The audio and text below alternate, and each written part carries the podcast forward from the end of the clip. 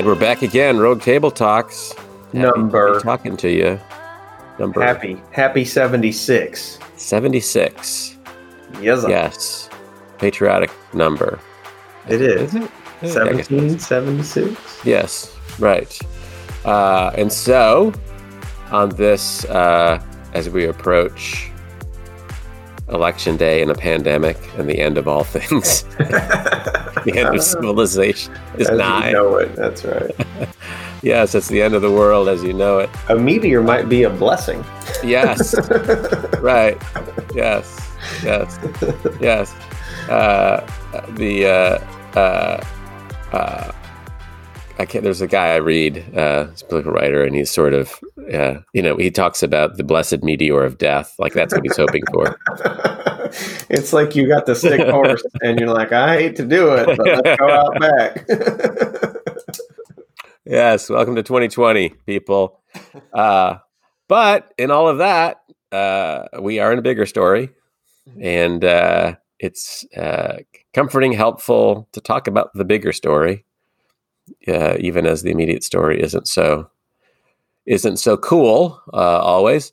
And uh, and we're going to talk about this encounter, and I, you know, often we sort of introduce a topic and talk about it a bit, and maybe relate it to the passage or something. And in this case, it's this encounter that Jesus has with the woman at the well. And um, it's sort of a seamless story that plays out, uh, seamless sort of vignette.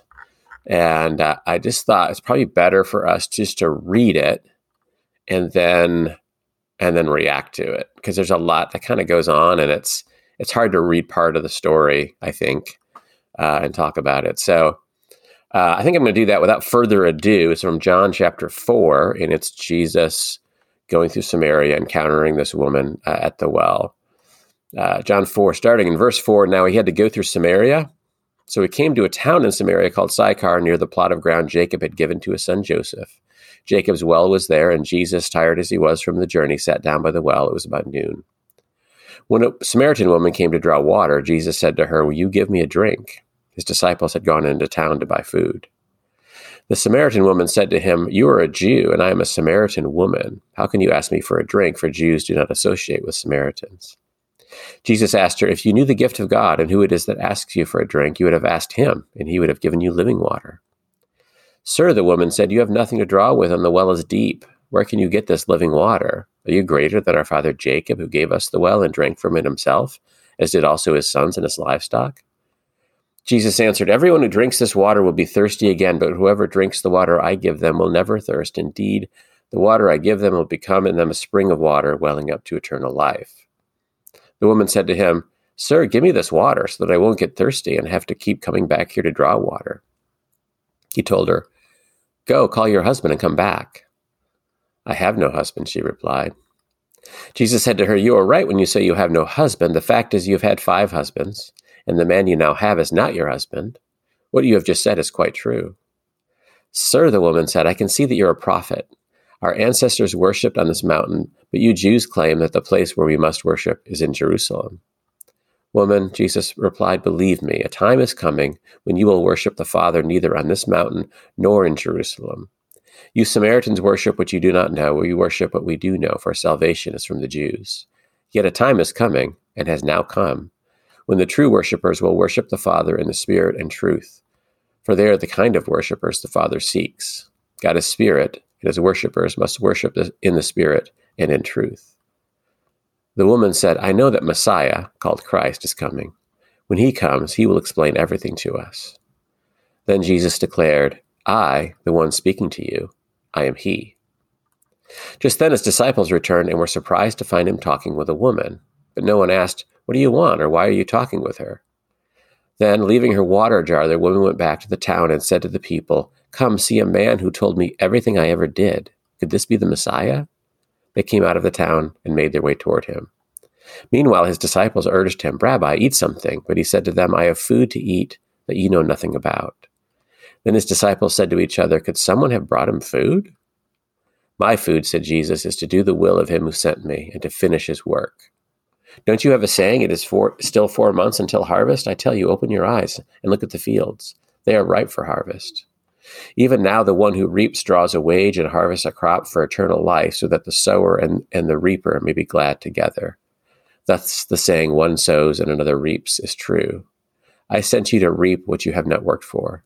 Others have done the hard work, and you have reaped the benefit of their labor. Many of the Samaritans from that town believed in him because of the woman's testimony. He told me everything I ever did. So when the Samaritans came to him, they urged him to stay with them, and he stayed two days. And because of his words, many more became believers. They said to the woman, We no longer believe just because of what you said. We now have heard for ourselves, and we know that this man really is the Savior of the world. So it's a remarkable story. Mm-hmm. Uh, a lot going on. And um, I don't know, there's probably some things, setting, historical, that probably help us, that we probably need to cover to sort of lay the groundwork to I don't know, understand some other things. So I don't know. What are a few of those things that kind of need to understand about the story to get to what it's kind of talking about? Yeah, um, I think one of those is going to be the racial ethnic tension, uh, theological tension between Jews and Samaritans, and um, you know, I think we could we could we could go spend a lot of time on that to try to help us understand but the just a brief thought would be when the Jews uh, were conquered through uh, Syria, Babylon, and then they were returning to the land. Not everyone returned to the land. Some stayed. They intermarried. They were considered half breeds. They became Samaritans, and they worshipped in different places.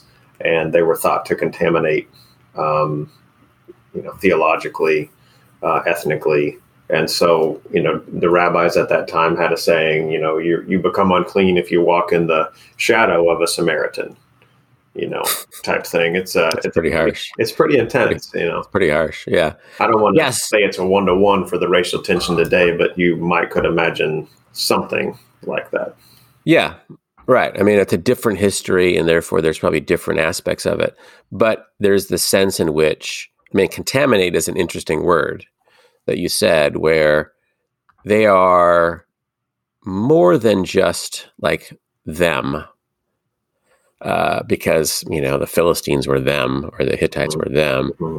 you know, instead of the us, it's they were sort of extra hated because they were half breeds. They were kind of failed Jews, maybe as a as a way to, or, you know, or but you know, a Jews that had betrayed the true belief and the true people and whatever they were impure uh, and yeah the idea that you'd be contaminated by them. Uh, you know there was you know the gentiles were excluded but the samaritans were hated right. and just um, like in a in a real visceral sort of sense um, and openly. I mean it's not like it would say you know they didn't have to worry about implicit bias or anything like that. Right, right, right. It was it was very explicit, uh, and you know, uh, it, you know, explained theologically in a sense, as you said. Mm-hmm. Um, so they were others. They were the other. Um, so there's that whole dynamic, um, and of course, she says not only that you're a Jew and I'm a Samaritan, you're a Jew and I'm a Samaritan woman you know, like why it's just stranger even speaking to me. Um, and so I think, you know, in terms of understanding and maybe things that we can draw out of all of that, I mean, I do feel like there is a sense in which that dynamic is not exactly, you know, reproduced here. Uh, and, but it is echoed or mirrored, I think, in a lot of relationships. So it's not even just the racial uh, issues, but even uh, theological divides or political divides. Like we almost have uh, more, more hatred, more vitriol, more emotion around people who are different from us, but have some sort of connection to us. Mm-hmm. than people who are completely different. Mm-hmm. Uh, I was yeah, reading a story. Go ahead. I just, I, mean, I wanted to ask, I wanted to uh, illustrate that point by saying, I was reading a story of this this guy was writing on this very thing, and he said, uh, you know, he was a person of the left, political left, and when Osama bin Laden died, when he was killed, um, there was this sort of sentiment on the political left. Well, we shouldn't. It's the death of a human being. You know, we shouldn't celebrate. We shouldn't, you know, enjoy it. We shouldn't take glee in the death of a human being, even though he harmed a lot of people and so on. So it was sort of this sort of high level meta view of it. Uh, and this person actually was living in England at the time. And then Margaret Thatcher died. And all the same people, Margaret Thatcher being a conservative leader in Britain, all the same people were throwing parties, dancing in the street, ding dong, the witch is dead, hmm. and to openly taking glee in someone someone's death, who in some sense, in in twenty senses, was way more similar to them than Osama bin Laden was. Right, right. And so there's this connection, this proximity that produces this sort of higher level of emotion and hatred and whatever than just like I said. I mean, the Jews d- weren't in love with the Philistines either, but it was like a whole different hmm. level of thing, and I think that plays out in our in our world as well. Mm-hmm. That's a good point. And you're so, if it's someone that's so far different than us, we almost can be indifferent about it. Like you know, yeah, we, we sad about yeah, we have perspective. Actually, I mean, what they're saying about Osama bin Laden is is somewhat true. Yeah, I mean, we shouldn't take glee in the you know whatever. Um, and you know, you therefore you can have grace for some people, or therefore you might you know. But when it's somebody closer, and you can just, I think you can transport that to a family member or mm-hmm. two, right? Yeah. Uh, I just think we're that's so uncon like we don't decide to do that. It just, I think that's how we, right? That's how we respond. Yeah. Um, is it, I don't know if it was Gottman in his marriage research or, or maybe somebody else that's like, you know, you divorce over 10% or 20% of, of your differences. Like you agree, you have so much in common, so much common ground, but then this 10 to 20% it just becomes all you can fixate on. So, what you, yeah, yeah, you, you transport that into this conversation is, you know, with Margaret Thatcher, mm-hmm. a, a, person of that country, a yeah. person who's a, probably right. somewhat the same language, right? right? Not a terrorist, right? Went to the same university, kind of love. You know, it's just it's an interesting. They're just different politically. Mm-hmm. And so it's so, yeah, it's almost the 80% in common makes the 20% difference way worse. Yeah. Um, so I do think that's something it would be good for us to think about because I do think that drives a lot of the political emotion uh, in our country. But in this case, there's a shame. Like there's definitely a greater and lesser situation. Mm-hmm. It's not just two equals, you know, like it, there's a sense of shame. Like, I wonder if it's more so. It's difficult for us in the West, but in a Eastern context, the shame context, uh, with it, considering the like the caste system in India, like it just it's we I could never understand what it's right. like to yeah you're stuck in this and and nothing can change it and you didn't do anything really to put yourself there right you were born into this situation and then people are going to respond to you for your whole life based on that. Yeah. Yeah. Yeah. Yeah um, and so that kind of is set up for then the actual conversation which i think there's a lot for us to think about in terms of how do we have an encounter with the other? And uh, you know what is our attitude or approach about encountering people who are other than us, different from us. Uh, because you see a number of things here. Like one of the things I think is Jesus doesn't avoid it. Like, you know, a lot of people would have gone around Samaria to go from mm-hmm. point A to point B.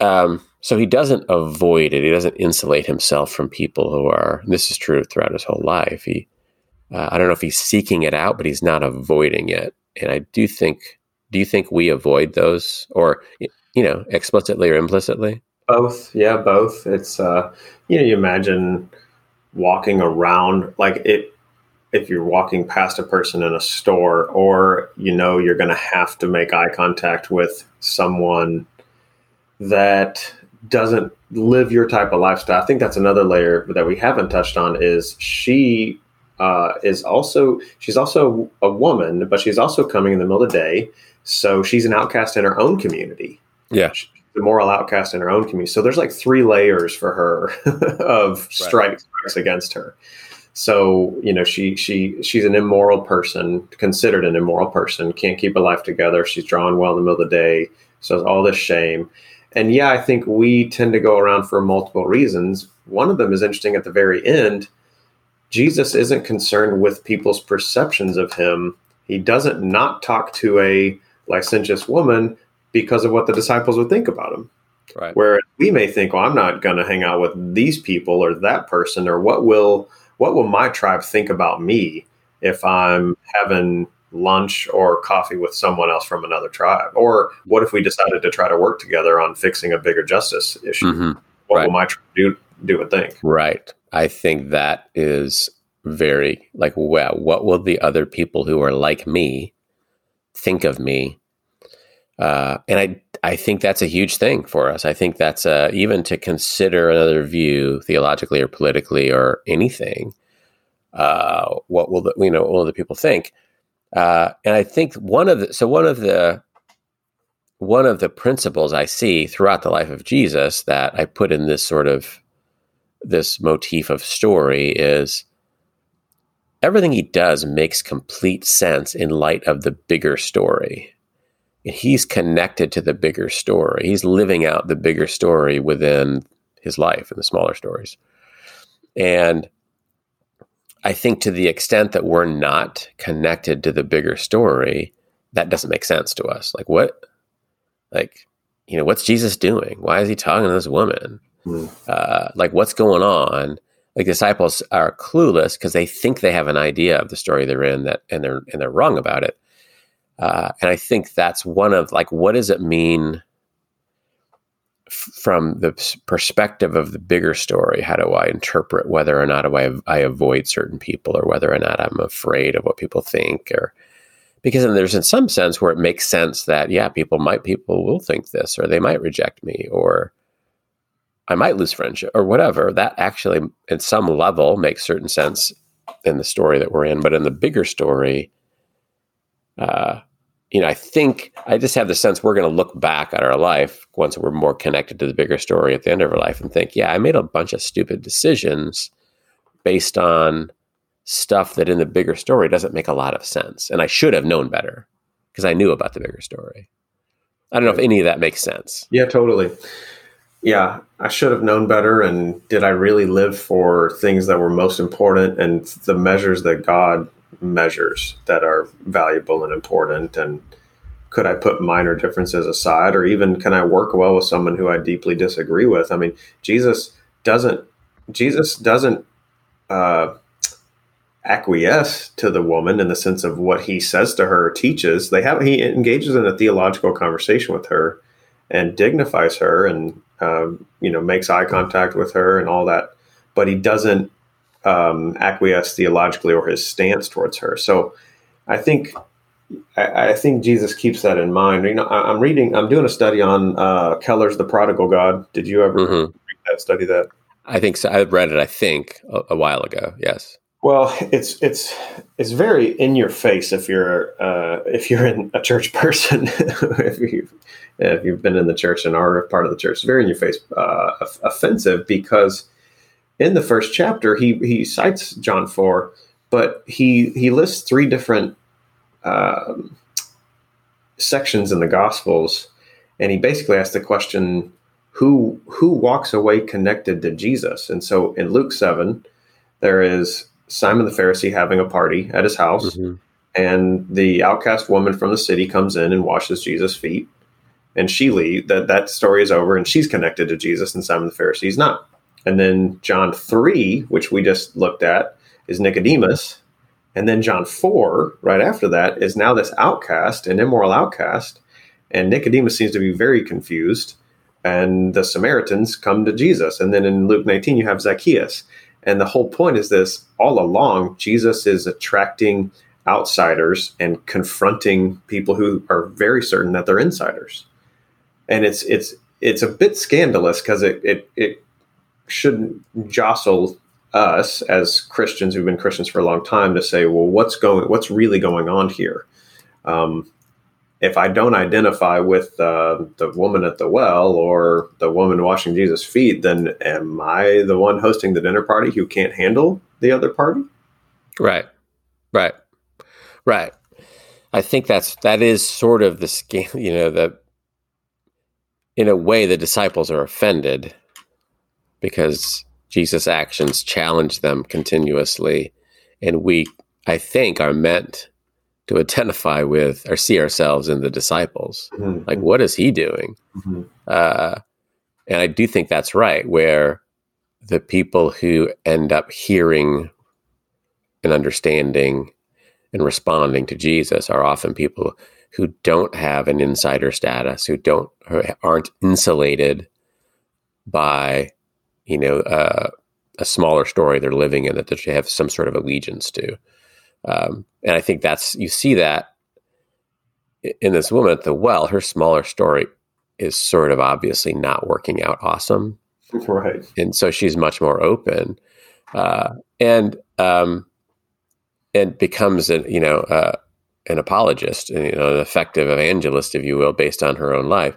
Um, but I, you said something also that I want to I want to come back to because I think it's super interesting in that Jesus doesn't is completely he's respectful like mm-hmm. you said he looks her in the eye he engages respectfully but he doesn't feel the need to fake agreement yeah or to um to kind of make like to sort of reassure her that no you're not completely wrong mm-hmm. you know he he really he's like he disagrees with her and offers a countering view.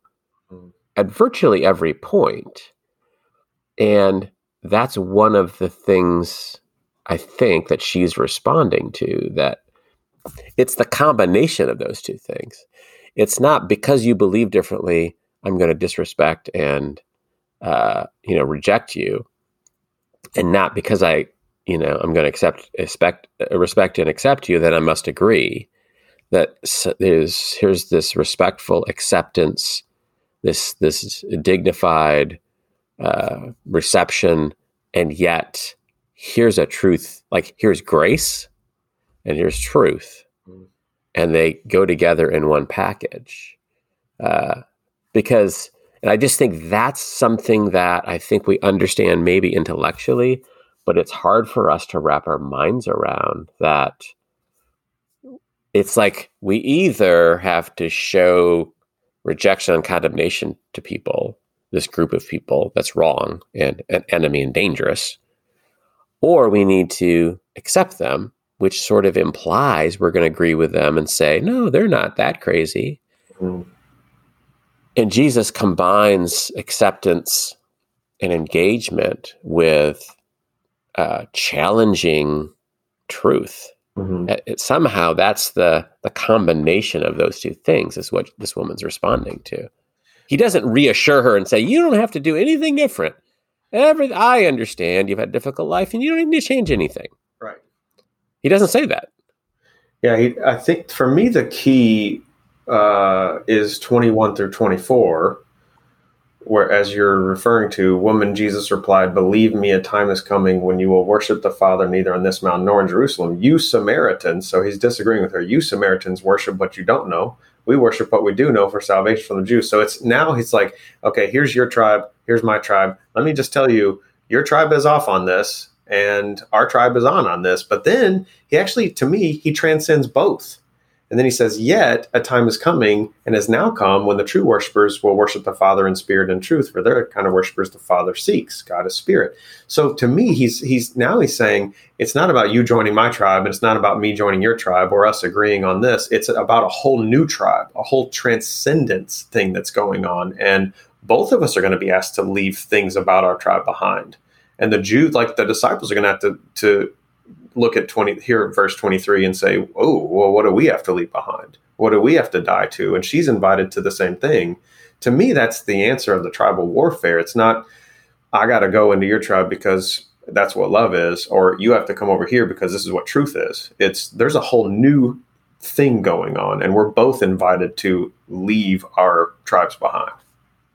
Yeah. What do you think? Yeah, I think that's right. I think that's um it's it's it's the it's kind of like well it's you think it's a and you know my side and my side says it's b and jesus kind of says it's really neither slash both. It's like a whole nother category of thing where is it this mountain or is it the other mountain? And jesus says now I mean, right. now it's yeah. different. Now you can worship anywhere as long as you worship in spirit and truth.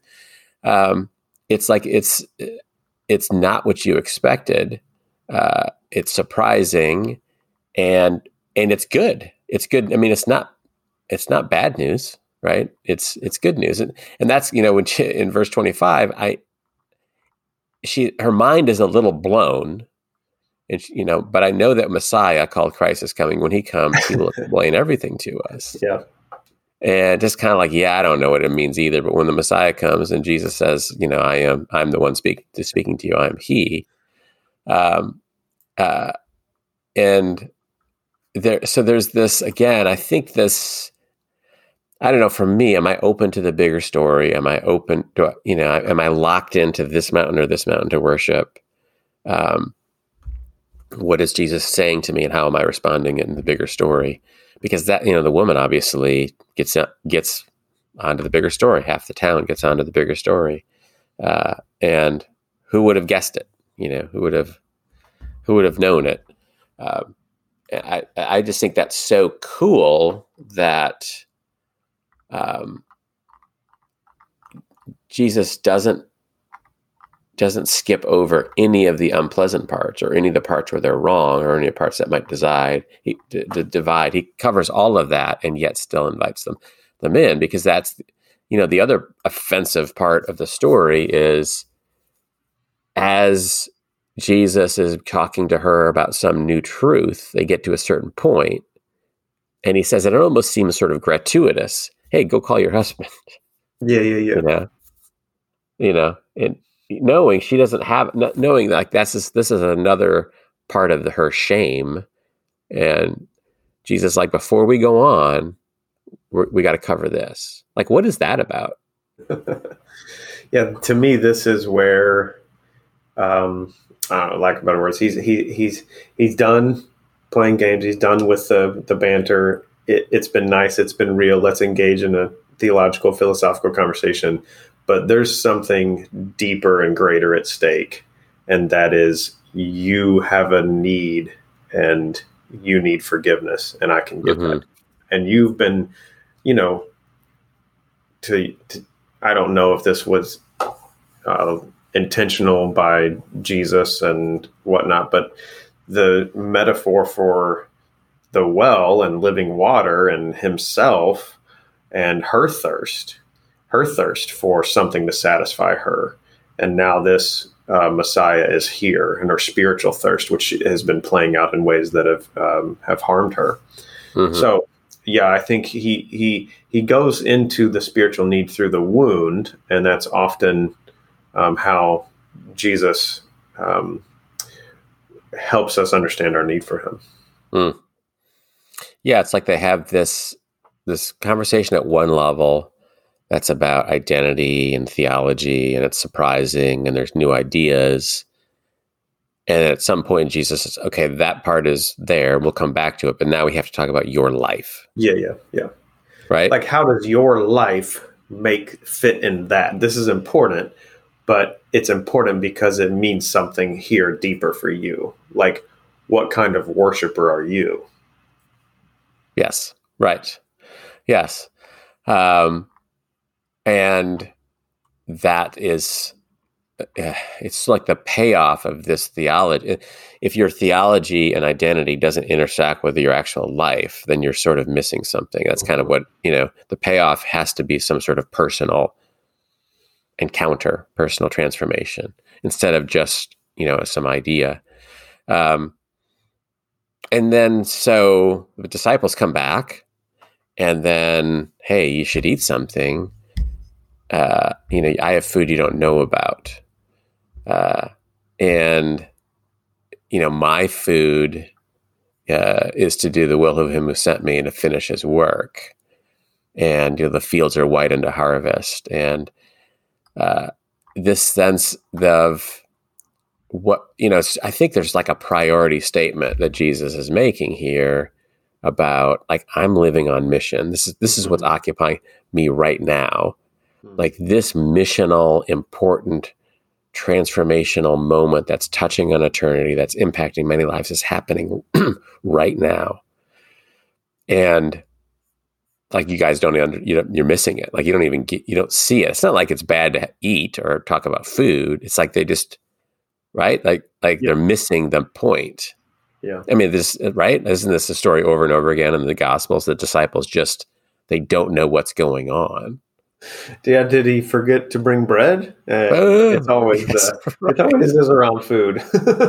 yeah, did somebody else give him food? Do the Pharisees like, make bad bread and we shouldn't eat that bread? what is he talking about? Yeah, but I, but I think, think, yeah, it's it's representative of as it as it often is with Jesus. It's not a uh, this is bad, that's good. It's just representative of something deeper and it's an opportunity to also confront and invite the disciples um, to something deeper. Right, and I do think that's the point that really that that we need to wrestle with. That what is the something deeper in our life? Um, how often are we like the disciples who you know where spiritual things are happening and uh, you know, do we get it? Do we miss the point? Uh, do we do we understand the point? Are, are we focused on this spiritual thing that's happening, uh, or are we just sort of doing our thing? Mm-hmm. You know, mm-hmm. um, and you look at it from the disciples' point of view. They're on this journey. They're with the Messiah. They got a place to go and a place to be and stuff to do, and they're just cutting through, and nothing I mean, this woman in this town, if that's not part of this story and to them, and you know, they've got a conception of what this is all about, uh, and Jesus has connecting it to the real story. And you know, one of the things that kind of I, I think about in respect to this story and other stories is there's the spiritual reality that's sort of all around us and happening spiritual transformation, spiritual understanding, worshiping in the spirit or not. And I just wonder if 82% of the time we sort of miss it. Mm-hmm. Like we just don't see it, we don't get it. Uh, and it's there to be seen or gotten maybe way more often than we think. Uh, I don't know what your that's that's an idea I have. I don't know what your response to that is. I just have a question. What like why why do we miss it? If God is everywhere, God's presence is everywhere, and God's at work, like we think the Bible teaches, and why why do we miss it? well, why do yeah, why I mean, do I say you should eat because I'm eating and that's important? right, just completely oblivious, just completely. Uh, I I don't know. I think there's that's a good question. I mean, probably as we are as we're thinking about it, you know, coming to the end of this of this podcast, is probably a question we ought to leave each other with for the week: is why do I miss it?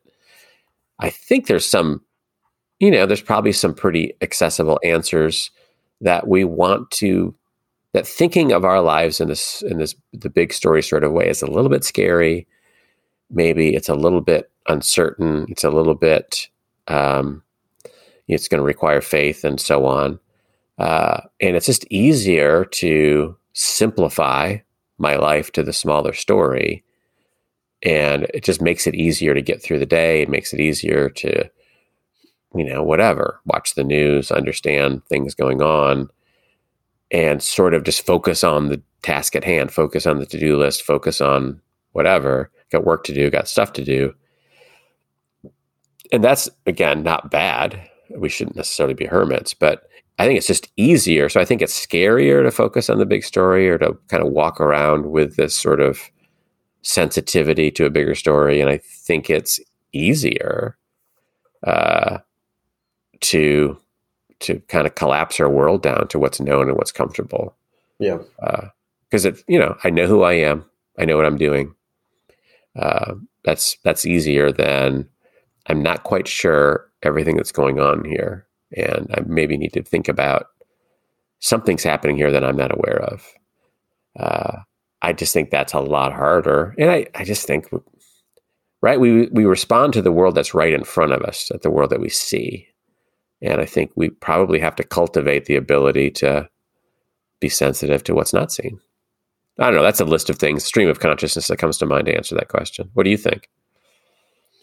Um, I think for me, I'm confronted with the I can probably relate to the disciples with uh, okay, we're we're traveling. We got to go from point A to point B, and we need to stop for food, and then we're gonna get back on with the journey, right? And I think Jesus is better with the what for me one indicator of what you talked about that he is able to be aware is that he's better with the interruptions and he's better with the change of plans. And I think it's easy. You know, I'm, I'm in midlife right now. It's easy in middle life to start to get settled and start to get into the routine and it slowly transitions into a rut and so how do you you know i used to ride uh, motorcycles in, in the mountains growing up and that's one of the tricks you're going to have to navigate, especially if it's rain and it dries out, is what do you do when you get in a rut and uh, you have to ride it out or turn hard or stop. And, and, I think it's easy for me because it's this comfort thing of like, I, I need a routine, I need to get into my um, rhythm. But Jesus seemed to be very, very open. And studies have been shown, uh, scientists, there's a few in the New York Times about as we age, if we do, if we keep doing things um, that make us uncomfortable or that we're afraid of or that we don't normally do, it actually continues to engage parts of our brain. Mm-hmm. But if we don't do those things, those parts of our brain slowly become unused. And so, mm-hmm. uh, for me, that's that's kind of my stream of consciousness thought from this. Yeah, I, that's a good. I mean, the the interruptions thing is a good. That's probably a good thing to be like. What do I do with interruptions? How do I respond to interruptions? Unplanned things, bumps in the road, because that's probably where I'm jostled enough or my world is jostled enough that I probably should be looking for the bigger story. Yeah. Uh, and, you know, were they even really interruptions to Jesus? Like, what does that even mean? Interruptions to what? Mm-hmm. Interruptions to what I think should happen. Uh, what interruptions to what I have planned or what I need to do. Uh, and I do think, I mean, I you know, we all should have an expectation of what should happen. We need to do our jobs. We need to, right? We all that stuff, but all that should exist within this bigger story. And it's almost like the interruptions are actually the connections to the bigger story, or the doorways to the bigger story, or the invitations to see the bigger story. Like without the interruptions, we're going to stay in the rut, mm-hmm. uh, and we need some sort of jostling uh, to remind ourselves, oh, there's something else going on here. Uh, and that's probably, you know, we can either respond as Jesus did or more like the disciples, where this is just an interruption. We got, we're on our way somewhere. We need to eat. We need to get food. We need to eat. We need to keep going. Uh, you know, they got a destination. I know you're traveling. You probably have a destination. We need to get to so and so by, you know, whatever. We got a hotel room in, in, uh, you know, in Wichita um, and that's sort of can, can be how we live life. And, and I think the second way seems easier, but then we miss it. We miss mm-hmm. the bigger story. We, mm-hmm. you know, we're not invited to all that stuff. Um, so that's probably where we should leave it. I think that's a good uh, that's a good thought uh, to leave with. Is how do you what do you how do you think about interruptions? Uh, are they invitations to see something from a different perspective? Change of plan, interruptions in any sort of way, change in plan or whatever. Um, uh, you know, which might mean my plan A didn't work. How do I respond to that? All of that stuff um, because those are the things in which Jesus might be moving, that the Spirit might be moving in. Um, and so that's our invitation. Uh, you know, live in the bigger story, look for the bigger story, uh, look for your your interruptions and your defeats and your missteps to maybe be invitations to see something bigger going on. Uh, and with that, uh, we'll leave you for another week. Grace and peace. Thanks for listening to Rogue Table Talks, a Calvary Church Media Productions podcast. Be sure to subscribe and leave a review wherever you listen to podcasts.